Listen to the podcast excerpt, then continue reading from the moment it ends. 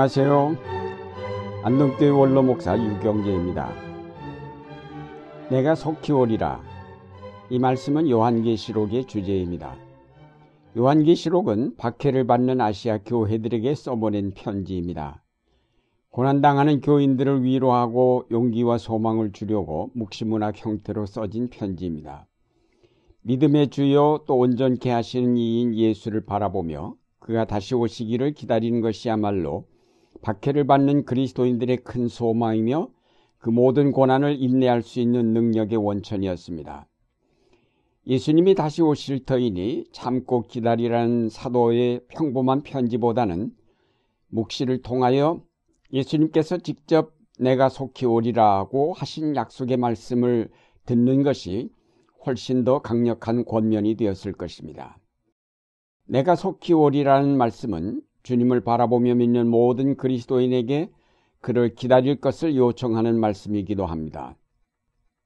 기다림이 없는 신앙은 참된 신앙이라고 할 수 없습니다.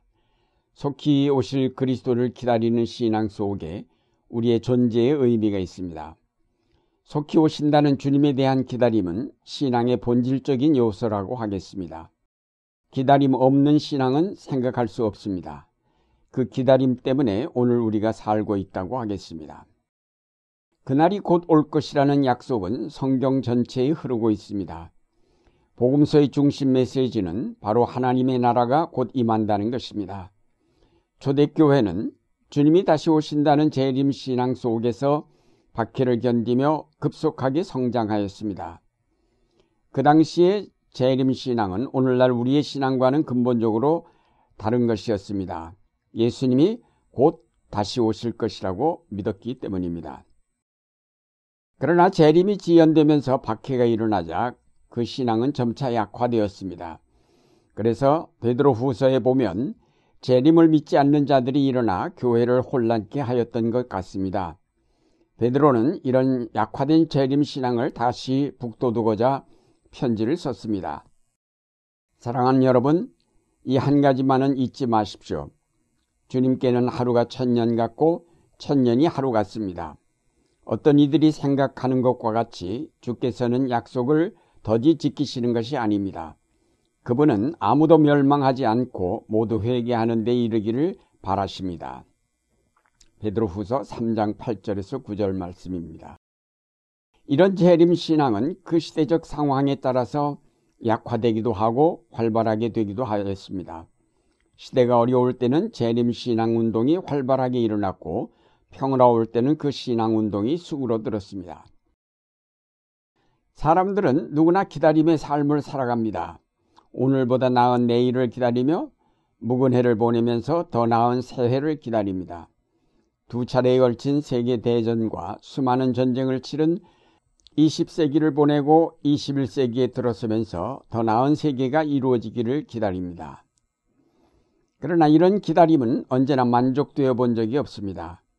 특히 과학의 발전이 지상 낙원을 이룰 것이라는 기대는 오히려 환경 파괴라는 더 무서운 재앙을 가져왔을 뿐입니다. 결국 사람들이 정한 목표와 이상이 궁극적인 것이 되지 못하였기에 언제나 그곳에 도달하였을 때의 큰 실망을 맛보게 되면서 사람들은 시대가 크게 변할 때마다 오히려 더 큰 혼란과 가치관의 변동과 고통을 맛보는 것입니다.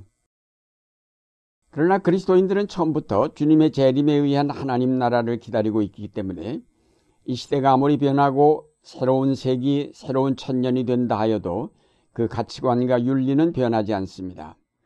우리가 기다리는 예수 그리스도는 영적인 세계를 가르쳐 주시고 그 나라를 기다리게 하셨습니다.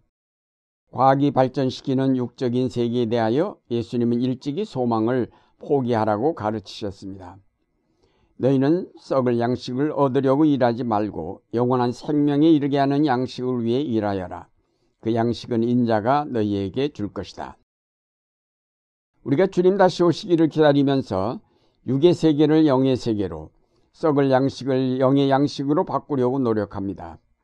우리 신앙이란 이 육적인 세계 속에 영을 불어넣고자 하는 삶입니다. 우리는 이 세계 속에 새로운 가치관을 불어넣고자 노력합니다. 정치, 경제, 문화, 모든 삶 속에 영을 불어넣는 일이 바로 우리 그리스도인들의 사명입니다. 과학이 하나님 나라의 실현을 위해 봉사하고 정치와 경제가 종말 신앙을 가지고 정치를 하고 기업 활동을 하도록 기도하는 것이 우리의 선교의 과제입니다. 그런데 요즘 우리 사회가 경제적으로 발전하면서 우리의 재림 신앙은 극히 약화되었습니다. 그리스도인들도 믿지 않는 사람들과 같이 하나님 나라를 기다리기보다는 물질 문명이 극대화된 사회를 지향하고 있습니다. 하나님 나라의 가치와 이상을 이 땅에 실현하고자 하는 종말 신앙은 사라지고 현세의 건강과 축복만을 바라는 이기적 신앙만 넘쳐나고 있습니다. 한국교회 강단에서 하나님 나라 설교는 외면당하고 성공과 축복, 건강과 평안을 주제로 한 설교만이 남발되고 있습니다. 여기에 한국교회에 위기가 있다고 하겠습니다. 만약 예수님께서 이 땅에 오셔서 하나님 나라를 선포하시고 십자가에 달려 죽으셨다가 부활하시어 승천하신 후 다시 오신다는 약속을 하시지 않았다면 어떻게 되었을까요? 즉 재림 신앙 없는 교회의 모습은 어떠했을까요? 교회가 한때는 아마 크게 번성하였을 것입니다. 그러나 2000년 동안 세계가 발전하고 변화하면서 특히 요즘과 같이 급속한 지식의 발전이 이루어진 때 교회는 형편없는 집단이 되어버리고 말았을 것입니다. 왜냐하면 우리가 잡은 진리에 대한 확신을 가질 수 없기 때문입니다. 발전하는 새로운 지식으로 우리가 2000년 전에 선포된 진리를 진리로 지켜가기란 쉽지 않기 때문입니다. 그러나 예수님은 하나님의 나라를 선포하시고 그 진리가 영원한 것임을 분명하게 하시고자 다시 오시겠다고 약속하셨습니다. 그가 보여주신 진리는 역사의 변천을 따라 바뀌는 것이 아닌 영원한 것이라고 하셨습니다. 그의 재림의 약속은 그가 선포하신 진리가 영원한 것임을 보증하는 것입니다. 그 진리가 어느 한 시대에만 진리로 받아들여지는 것이 아니라 궁극적인 것임을 알려주시기 위하여 재림을 약속하신 것입니다. 내가 속히 오리라고 하신 주님은 알파와 오메가가 되신다고 하였습니다. 주님 자신이 진리의 처음과 나중이 되신다는 말씀입니다. 그 진리는 처음부터 진리였고 세상 끝날까지 진리임을 뜻합니다. 그런 의미에서 마지막 진리며 궁극적 진리입니다. 이 궁극적 진리를 그대로 믿고 받아들여 살아가는 삶이 바로 종말 신앙에 의한 삶입니다. 막연한 소망, 불확실한 기다림만으로는 우리의 삶이 바르게 세워질 수 없습니다.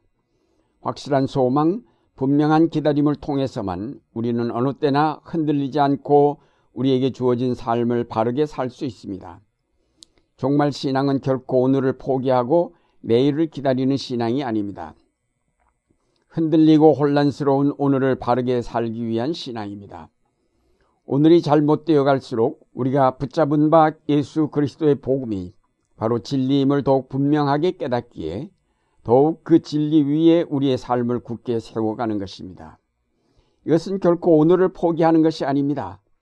종말 신앙은 오늘을 긍정하는 근거이며 오늘을 변화시키려는 노력이며 진리를 따라 한결같이 살아가려는 신앙입니다. 그러므로 재림을 기다리면서 오늘의 삶을 포기하거나 산속에 들어가 재림을 기다리거나 정상적인 가정 생활을 포기하는 것은 근본적으로 잘못된 것입니다. 사랑하는 여러분, 이 대림절에 종말 신앙을 강조하고자 함은 처음부터 우리에게 전파된 그리스도의 복음이 진리이며 그것은 어느 시대나 변함이 없음을 다시 한번 확인하고자 함입니다. 동시에 그 진리의 빛에 비추어 오늘의 거짓과 문제를 드러내며 그 잘못된 희망을 지적하고 이제 바른 소망, 궁극적인 목표를 바라보게 하기 위한 것입니다. 이제 대림절 기간에 잃어버렸던 종말 신앙을 되살려 내가 속히 오리라고 약속하신 주님을 바라보며 주 예수여 어서 오시옵소서라고 영접하실 수 있는 여러분의 생활이 되시기를 바랍니다.